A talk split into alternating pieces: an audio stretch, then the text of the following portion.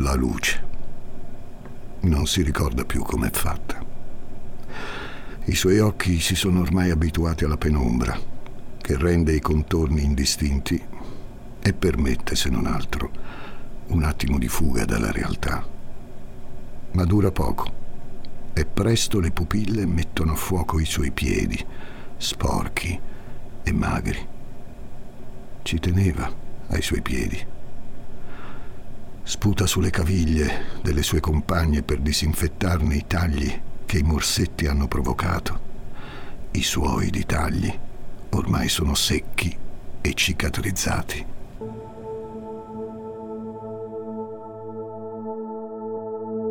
L'ultima ragazza non smette di piangere. È sempre così i primi giorni. Si chiama Jacqueline, è giovanissima, appena maggiorenne. Le sue caviglie sono talmente magre che lui ha dovuto utilizzare le manette al posto dei morsetti. Come ha fatto con le altre, l'ha legata a una pesante catena. Come ha fatto con le altre, l'ha spogliata. Jacqueline si copre il piccolo seno, stringe le gambe che lui ha già profanato, singhiozza. Le altre cercano di confortarla. Giosefina no, non ha voglia di dare conforto. Jacqueline cerca di staccarsi le manette, si agita, si alza nella speranza di trovare una via d'uscita, poi raccoglie l'aria nei polmoni e urla aiuto. Le ragazze la fanno tacere subito. Di tutte le cose che potrebbe fare Jacqueline, urlare è la più stupida. Se la sente, la punirà e con lei punirà le altre perché non gliel'hanno impedito. Giosefina la guarda appena. Tra qualche ora, Jacqueline si renderà conto di non stare sognando capirà che quell'uomo gentile che le ha dato un passaggio non è altro che un pazzo psicopatico. Capirà che dal buco dove è appena stata rinchiusa non c'è via d'uscita. Poi Giosefina le fa la domanda più importante. Che giorno è? Jacqueline si asciuga le lacrime e tira su col naso.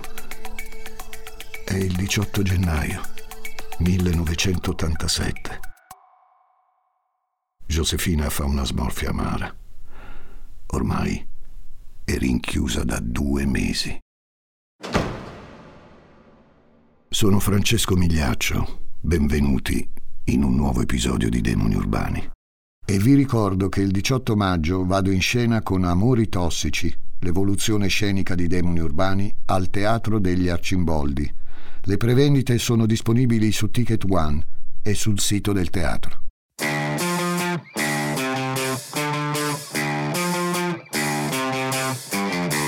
Gli ascoltabili presenta Demoni Urbani, il lato oscuro delle città.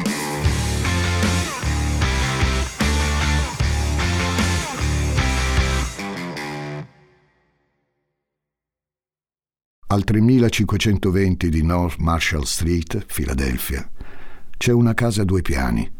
Andate a vederla su Street View se vi va. Salta subito all'occhio, specie se paragonata ai civici vicini. Prima di tutto è la casa più bassa della strada, come se avessero deciso di tagliarne via un pezzo. Un muretto grigio, rotto in più punti, allontana i passanti dalla porta bianca, in penombra. Le due finestre quadrate, prive di tende, sono incastrate tra pannelli di legno mal disposti. Questo oggi. Nel 1986 appariva piuttosto diversa. Una rete metallica di poco meno di un metro e mezzo chiudeva la porta d'ingresso, accanto alla quale due finestre con inferriate svettavano tra i mattoni sui toni del marrone. Un cartello grande recitava United Church of the Ministers of God, ovvero la Chiesa unita dei ministri di Dio. È la chiesa di Gary Ednick Qui ogni domenica celebra la messa da autoproclamato ministro di Dio. A noi però non interessa ciò che Gary fa sopra. La nostra storia si concentra su ciò che succede sotto, nel seminterrato di casa sua. Il posto in cui tiene prigioniere da mesi alcune donne afroamericane, o come a lui piace chiamarle, le sue mogli. Sandra Lindsay, Lisa Thomas, Deborah Dudley, Jacqueline Eskins. E poi c'è lei, che è lì da più tempo di tutte che può spiegare alle altre cosa è successo e cosa succederà da lì a breve, che sa cosa piace a Gary, cosa odia, come comportarsi con lui, che conosce a memoria i suoi orari e che ogni tanto sa come calmarlo, che non ha in mente altro pensiero se non il distruggerlo. Josefina Rivera. Il suo inferno personale è iniziato la notte del 26 novembre 1986. Una lite stupida con Vincent, il suo fidanzato. Una portiera sbattuta forte sotto la pioggia, una strada isolata di North Philly dove lavora. C'è una Cadillac Coupé de Ville bianca e argento che la sta seguendo. Il conducente le si avvicina e le chiede se ha della roba per lui la donna conferma. L'uomo allora le chiede se desidera un passaggio. Giosefina accetta. Si fermano in un McDonald's, il tempo di un caffè. Giosefina è attratta da quello strano personaggio. È un bell'uomo, tutto sommato, capelli folti e barba curata, con un paio di occhiali dalla montatura sottile davanti a occhi azzurri, freddi. Indossa vestiti piuttosto trasandati, ma guida un'auto di lusso. Una scarpa è bucata in punta, ma quando ha aperto il portafoglio per pagare il caffè, Josefina ha notato parecchi centoni. Tornano in macchina. Dove stiamo andando? gli chiede. A casa mia, risponde lui. Parcheggiano davanti al 3520 di North Marshall Street. È tarda notte. Il buio non impedisce però a Josefina di vedere che fuori dal cancello c'è una Rolls Royce. Più ci prova, meno Josefina riesce a figurarsi chi abbia davanti. Entrano utilizzando una chiave gigantesca inserita in un'altrettanto grande serratura e Gary le fa spazio. La vista della casa la lascia a bocca aperta. Le pareti della cucina sono tappezzate da vecchie monete da un dollaro quelle del corridoio antistante sono piene di banconote da 1, 5, 10 dollari. Giosefina avvicina la mano a una banconota per constatare che sì, sono vere e sono veri anche i dollari che riempiono ogni immobile e ogni angolo della camera da letto. Giosefina si gira verso Gary. Eh, perché hai messo tutti questi soldi così, in bella vista? Non sapevo dove metterli, fa lui. Poi non appena Giosefina gli volta le spalle, Gary le afferra il collo con le mani e stringe. Giosefina è bloccata dalla paura. L'uomo stringe sempre più forte. A nulla servono i tentativi di difesa. Gary allora porta le mani dal collo della ragazza alla tasca della giacca e tira fuori un paio di manette. Lega il polso molle di Giosefina, dopodiché la trascina giù per le scale che portano al seminterrato. Dopo averle strappato la gonna ed essersi abbassato i pantaloni, Gary le tira i capelli. Lui l'ha scelta e per mostrarle le sue intenzioni la prende con forza sul materasso sporco che lei non lo sa. La attendeva da tempo.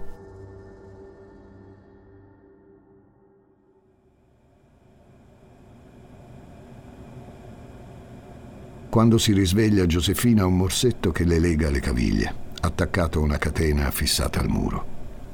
Ha freddo, un freddo che viene da dentro, dalle membra completamente nude. Giosefina si alza e raggiunge una piccola finestra oscurata da una coperta. Se la mette addosso. Poi si guarda intorno. Il seminterrato è pieno di roba che dovrebbe finire dritta in discarica cavi elettrici, pezzi di plastica, pannelli di compensato, tutto accatastato agli angoli. Al centro il materasso sporco e vecchio sul quale Gary l'ha stuprata. Ogni tanto, dalla minuscola finestra, arrivano in lontananza piccoli fasci di luce, probabilmente i fari delle macchine che passano, e i rumori della strada. Se lei sente le macchine, allora qualcuno fuori può sentirla. E allora urla, urla fortissimo contro il vetro, nella speranza che qualcuno ascolti la sua disperazione. Qualcuno, in effetti, la sente. Gary. In un angolo del seminterrato c'è un buco, una fossa scavata direttamente nella terra da Gary, umida e ancor più fredda del seminterrato, coperta da un'asse di compensato sovrastata da sacchi pesanti. Prima di scendere da lei, ha acceso la radio su una stazione rock e ha alzato il volume al massimo. Poi ha preso il bastone L'ha picchiata forte sulle gambe, sulle braccia, sul busto. Poi l'ha gettata nel buco, l'ha richiuso col compensato ed è tornato al piano di sopra. Giosefina è raggomitolata nella terra, al buio, con pochissima aria. È così che si muore, quindi. Non sa dire per quanto tempo è stata rinchiusa là sotto. Quando riapre gli occhi, però, la radio è ancora accesa e sente inconfondibile il rumore metallico che si sposta frenetico, accompagnato da un pianto. Giosefina non è più sola.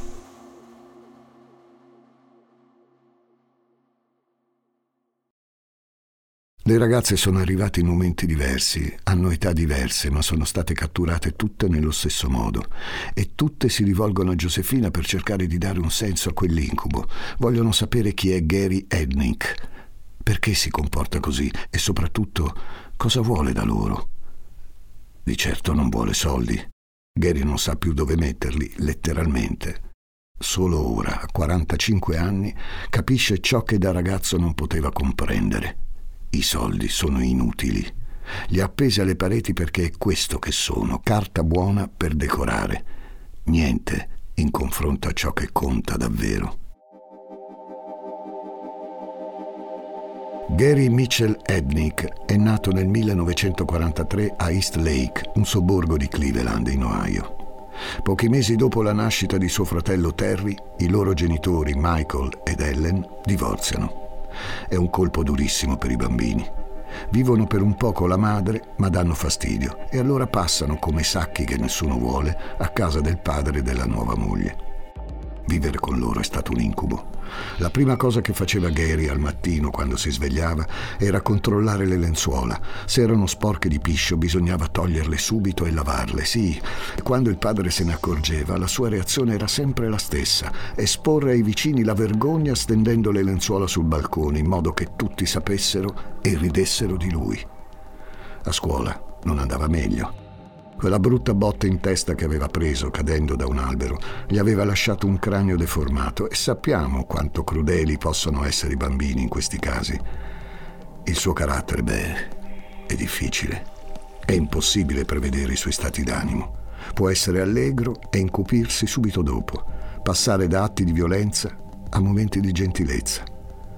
I voti a scuola? Altissimi. Le attitudini sociali? Non pervenute. È entrato in accademia militare senza difficoltà e due anni dopo era nell'esercito. Qui quella che in famiglia era sempre stata soltanto la stranezza di Gary diventa diagnosi, disturbo schizoide di personalità. La carriera militare sparisce in un soffio. Gary gode di una pensione di invalidità del 100% e di un congedo con onore. E un sacco di tempo libero. Per un po' Gary passa il tempo cercando modi per fare più soldi. Aveva iniziato nell'esercito investendo un piccolo capitale in prestiti ai commilitoni, che riscuoteva con gli interessi. Poi aveva preso l'abilitazione da infermiere e voleva specializzarsi come infermiere psichiatrico al Veterans Administration Hospital di Filadelfia. Gli piaceva quel lavoro, ma il suo rendimento è incostante, la condotta aggressiva. Lo cacciano e Gary non la prende molto bene. Le sue crisi psicotiche peggiorano drasticamente. Per Gary comincia un viaggio negli ospedali psichiatrici come paziente. Catatonia, rifiuto di comunicare, aggressione, minacce, alienazione. depressione clinica. Poi nel 70 il suicidio della madre naturale lo distrugge. Tenta diverse volte il suicidio, ma non gli riesce. Continua a fare test, ma le sue facoltà intellettive risultano sempre sopra la media. Poi l'ideona, fondare la Chiesa Unita dei Ministri di Dio. Nel 1975 Gary apre un conto in una banca d'affari a nome della sua Chiesa e in 12 anni quell'investimento gli frutta qualcosa come 545 mila dollari. Ogni domenica, da un altare improvvisato nel salotto di casa, indossa la tunica e fa la sua predica ai fedeli. La maggior parte dei suoi seguaci, comunque, erano compagni di merende nei reparti di psichiatria. Nel 1978 rapisce violenta la sorella di una sua fidanzata, conosciuta sempre tra i corridoi di un istituto psichiatrico. Niente carcere, ma una condanna a tre anni, da scontare in un altro istituto.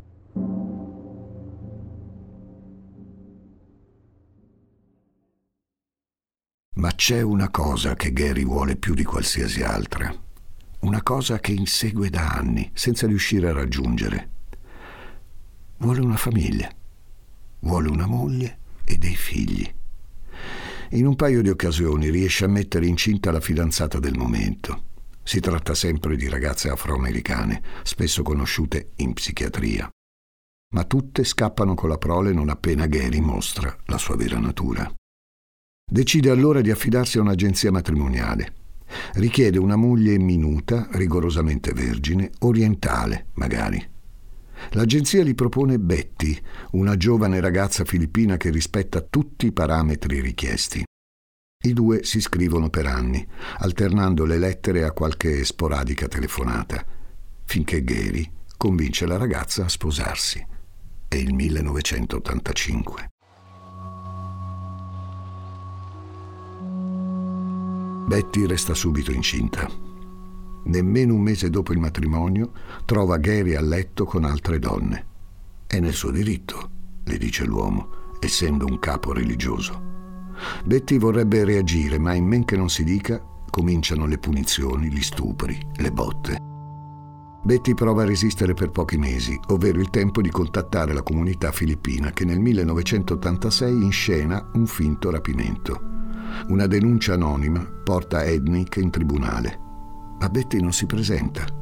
Gary è un uomo libero. Fallito anche questo rapporto, Gary cerca un'altra strada.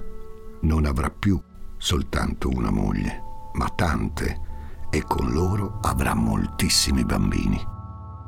Ha un debole per le donne nere. Sarebbe bellissimo averne a disposizione 3, 5, 10. 10 mogli per Gary, 10 mogli di Gary. Deve solo impegnarsi a trovarle.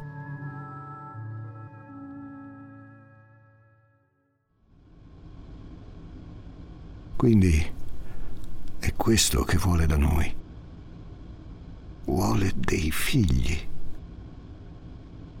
Gli occhi di Jacqueline si fanno grandi e lacrimosi. Giosefina conferma. Lei lo sa bene perché dal momento in cui l'ha rinchiusa, Gary l'ha violentata ogni singolo giorno. E con lei anche le altre ragazze, Sandra, Lisa, Deborah.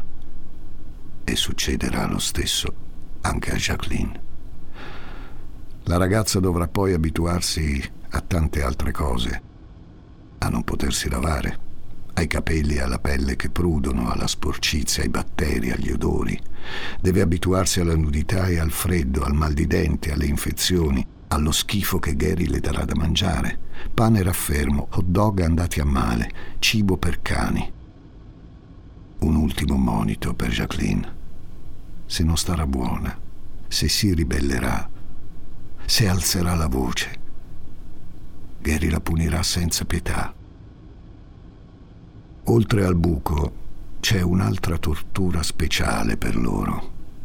Quando Gary è molto, molto arrabbiato, attacca alle caviglie della sua vittima una catena, appesa una trave sul soffitto e la lascia penzolare per ore nel vuoto. E quando è via, ama nominare una delle ragazze come capoclasse, che ha il compito di dirgli al suo ritorno come si sono comportate le altre. Se per caso qualcuna di loro si è comportata male, l'uomo obbliga la capoclasse a bastonarla. Se nessuna è stata cattiva, o se giudica troppo lievi le bastonate, allora ci pensa lui a darle. A tutte quante. Le ragazze in questo lo deludono sempre. Quando chiede a Lisa o a Deborah di nominare chi è stata indisciplinata, loro rispondono sempre che sono state tutte bravissime. Non imparano mai. A parte Giosefina. Giosefina lui l'ha notato. Fa sempre un nome. E quando c'è da picchiare, picchia forte. Jacqueline comprende immediatamente alcune dinamiche. Giosefina è stata la prima ad essere rapita, conosce il sistema e di solito prende meno botte. Sandra è arrivata una settimana dopo Giosefina e ha una storia orribile. Pare che lei e Gary fossero amici dai tempi dell'ospedale psichiatrico e che Gary l'avesse messa incinta. Lei era così terrorizzata all'idea di essere madre che ha deciso di abortire. Gary quindi l'avrebbe rapita, folle di rabbia. Lisa è la più calma, fa ciò che Gary le dice e non apre mai bocca. Ricordo il giorno del suo rapimento con precisione. Stava andando dal fidanzato e Gary si era fermato accanto a lei. Come si era offesa quando l'aveva scambiata per prostituta. Era il 23 dicembre. Infine c'è Deborah. Deborah Dudley ha 23 anni e fa di tutto per far infuriare Gary. A ogni ordine risponde con un sonoro no, nonostante poi arrivino sistematiche le bastonate. Quando Gary la lascia esanime sul pavimento, Lisa le si avvicina sempre e supplica Deborah di smettere di reagire. Lei risponde trascinandosi verso la finestra e urlando con tutto il fiato che ha in gola. Fino a quel 18 gennaio. Più tardi, quel pomeriggio, i passi pesanti di Gary stanno per raggiungere le ragazze. Lo hanno notato subito che è insolitamente di buon umore. Ha portato con sé parecchie confezioni di cibo cinese e una bottiglia di champagne.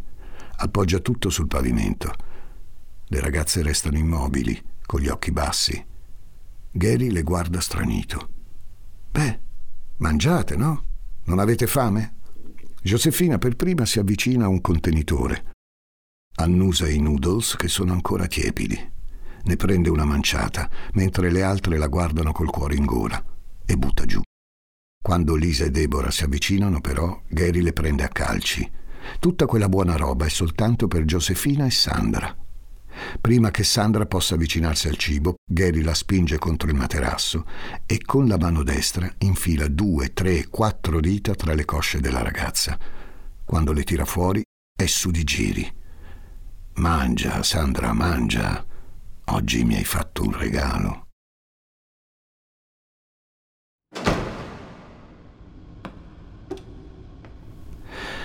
Quando Gary se ne va, si porta via il cibo avanzato per assicurarsi che nessuna delle altre ragazze mangi. Sandra si scusa, colpevole. Non capisce perché Gary sia stato gentile con lei.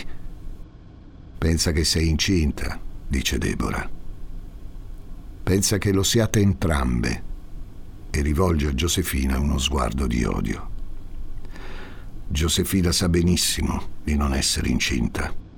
L'assenza del ciclo è dovuta esclusivamente alle loro condizioni miserabili. Spera, per Sandy, che le mestruazioni non gli arrivino tanto presto. Meglio approfittare di quei giorni buoni, quei giorni di cibo, possibilità di farsi la doccia, addirittura brindisi, in cui allo stupro non seguono le botte. I giorni buoni durano poco una mattina di febbraio Gary sorprende Sandra mentre cerca di spostare i pesi dal buco in cui in quel momento era bloccata Lisa. Non va bene, non va fatto bene così. Deve essere punita.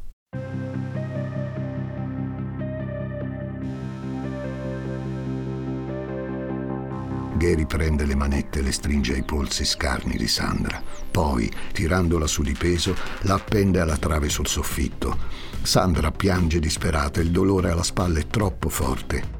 Deborah guarda Gary, gli ricorda del bambino. Vuole fare questo a suo figlio? Gary le tira un marrovescio sulla faccia. Poi resta seduta a guardare Sandra finché la ragazza non perde i sensi. Prima di andarsene si rivolge alle altre. Se qualcuna cercherà di liberarla, la punizione sarà esemplare. Qualche giorno dopo Ednick scende a controllare Sandra. Le tira uno schiaffo forte per farle aprire gli occhi. Debolmente Sandra alza lo sguardo. È viva. Bene. Gary tira fuori del pane e glielo ficca in bocca. Deve mangiare, dice, per far crescere il bambino. Ma Sandra si rifiuta. Gary non molla. Nonostante la febbre e il vomito, l'uomo passa ore ad alimentarla forzatamente, finché, ancora appesa sulla trave, Sandra perde conoscenza. Le ragazze lo implorano di lasciarla stare. Deborah si offre di prendere lei la punizione di Sandra per un po'. Gary allora sblocca le manette come un frutto maturo che cade dall'albero, Sandra finisce a terra. Gary la spinge con un bastone fino all'orlo del buco e la fa scivolare dentro. Che quel tempo le serva per riflettere sul suo comportamento. Quando finalmente si calma, Gary si avvicina al buco, sposta i pesi, solleva la tavola di compensato e guarda Sandra raggomitolata in una posizione innaturale i suoi occhi sono aperti, ma non guardano nulla. Allora la scuote, cerca di svegliarla. Sandra! Sandra! Ma niente, la ragazza non risponde. Controlla il polso, poi, in silenzio, solleva il corpo nudo della ragazza e la porta in superficie. Pochi minuti dopo le ragazze sentono il rumore inconfondibile e terrificante di una sega elettrica.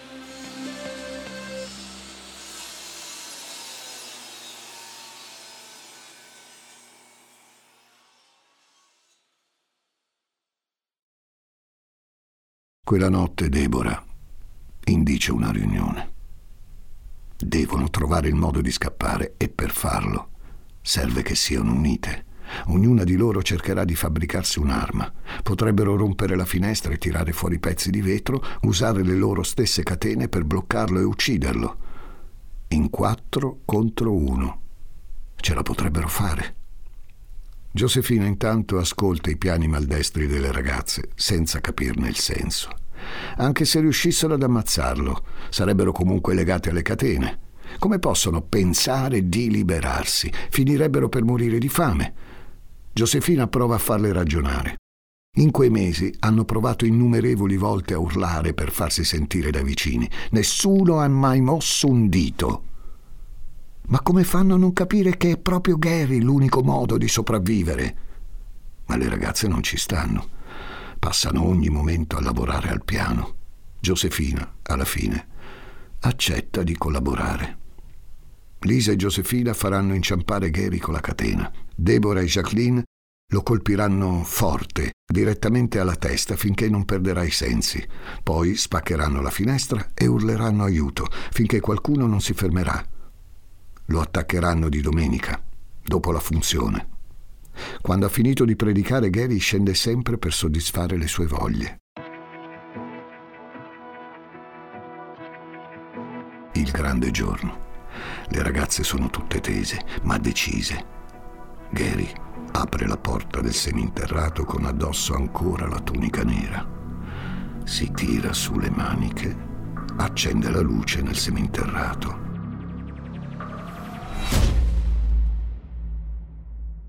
Giosefina si alza in piedi e si fionda sul primo scalino. Guarda Gary negli occhi. Gary, dice, le ragazze hanno organizzato un piano per farti fuori.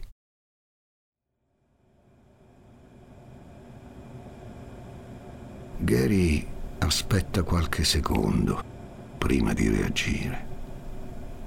Poi inizia a ridere, così forte da non riuscire a contenersi. Parte da Deborah, tanto sa che è stata lei, e la trascina fino alla trave sul soffitto ammanettandola. Fa lo stesso con tutte le altre, eccetto Giosefina. Poi sale in casa e torna con stracci e cacciaviti. Una alla volta le imbavaglia e infila un cacciavite nelle orecchie fino in fondo, con l'intento di assordarle. Se non lo sentiranno più arrivare, sarà sempre una sorpresa. Con Giosefina, che è stata brava, sarà magnanimo. Quando se ne va, Giosefina rivolge delle scuse alle ragazze che la guardano come volessero ucciderla. Quel giorno Gary porta Giosefina fuori. La porta al supermercato. Le dice di prendere ciò che preferisce. Le fa addirittura scegliere un regalino per ognuna delle altre ragazze. Giosefina prende patatine, formaggi, del pane. Una volta tornati, Gary le apre con un gesto galante la porta del seminterrato. Lei offre il bottino alle ragazze. Lisa e Jacqueline mangiano con voracità. Deborah invece non tocca niente. Si alza e fronteggia Giosefina. La fissa, occhi negli occhi, e le sputa in faccia.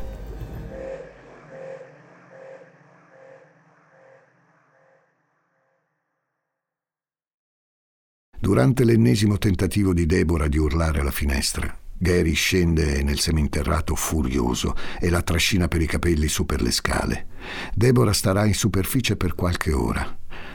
Quando torna nel seminterrato, Deborah non parla e non si muove.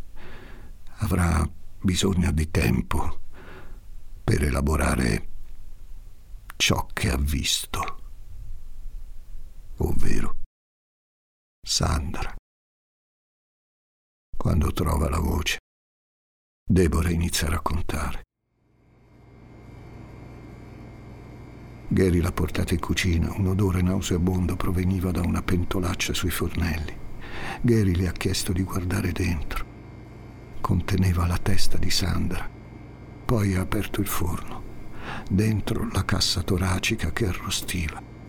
In frigo e nel freezer braccia e gambe avvolte in sacchetti di plastica. A quel punto Gary le ha chiesto se avesse ancora intenzione di ribellarsi. Deborah ha scosso la testa.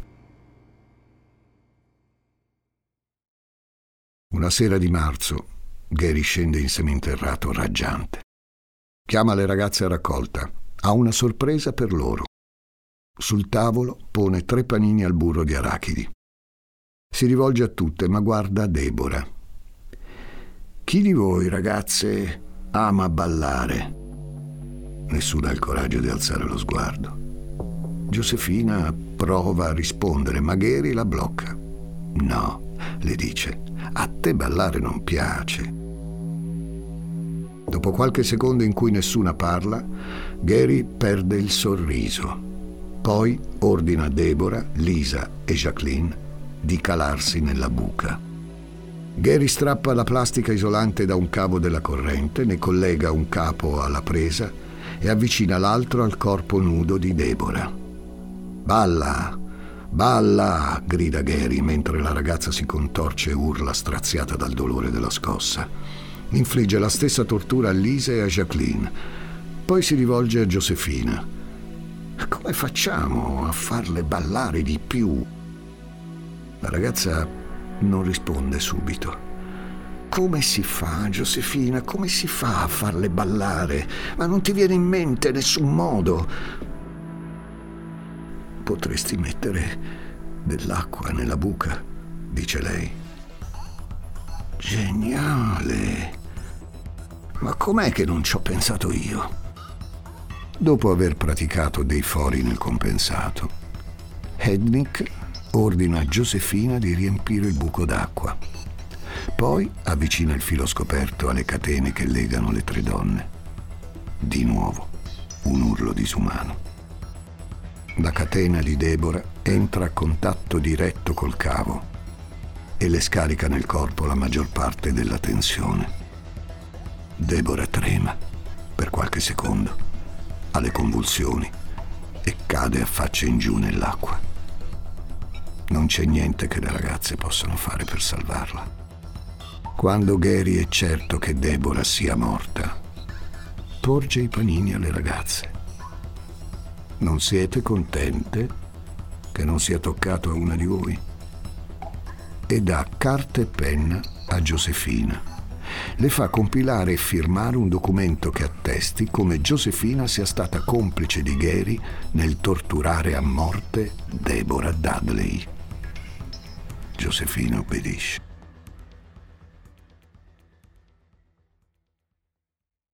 Gary è così contento di Giosefina.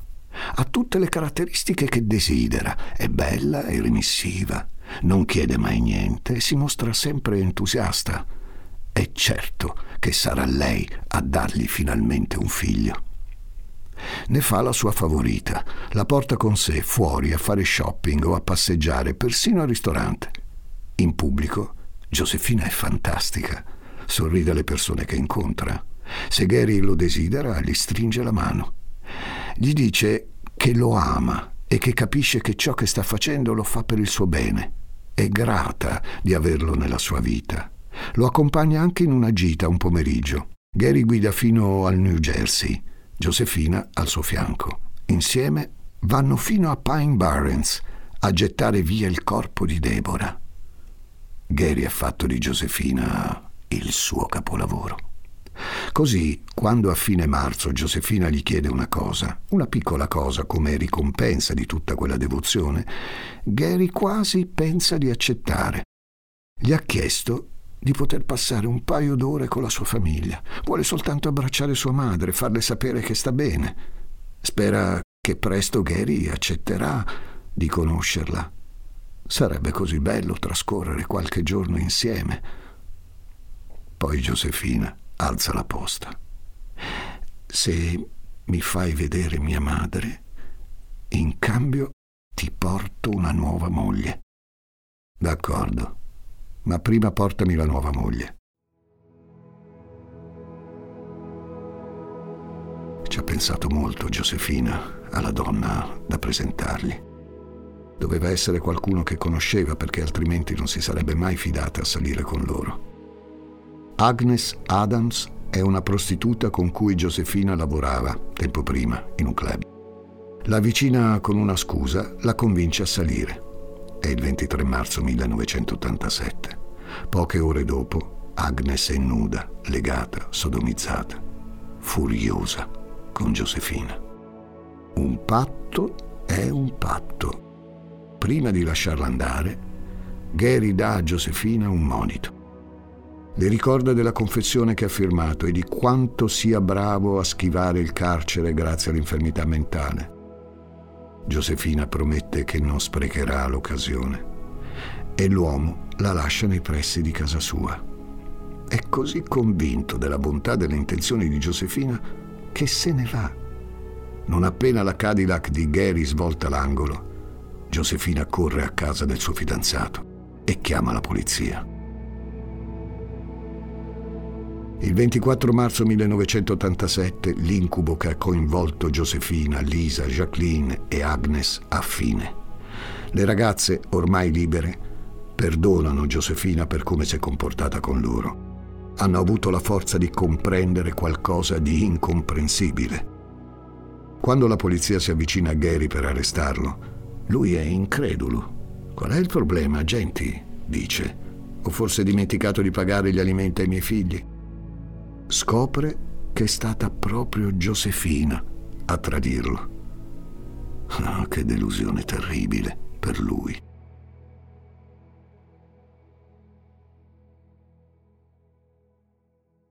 A differenza di quanto Gary aveva previsto, nulla di ciò che dice o fa gli evita la condanna a morte. Ci vorranno più di dieci anni, ma il 6 luglio 1999 Gary Ednick viene giustiziato per iniezione letale nel carcere di Bellefonte, Pennsylvania. Il giorno dell'esecuzione di Gary la stanza è piena di curiosi giornalisti, sì, ma anche semplici cittadini venuti a guardare un uomo morire. Prima di chiudere gli occhi per sempre, Gary dà uno sguardo al vetro che lo separa da chi è lì pronto ad assistere allo spettacolo. In prima fila c'è Giosefina Rivera.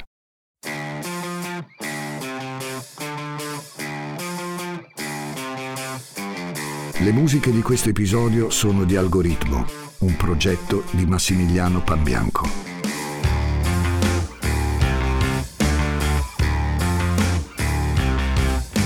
Demoni Urbani è una serie originale degli ascoltabili a cura di Gianluca Chinnici e Giuseppe Paternò Rattusa, condotta da Francesco Migliaccio. Questa puntata è stata scritta da Martina Marasco editing e sound design di Francesco Campeotto e Alessandro Levrini. Prodotto da Giacomo Zito e Ilaria Villani in esclusiva per Spotify.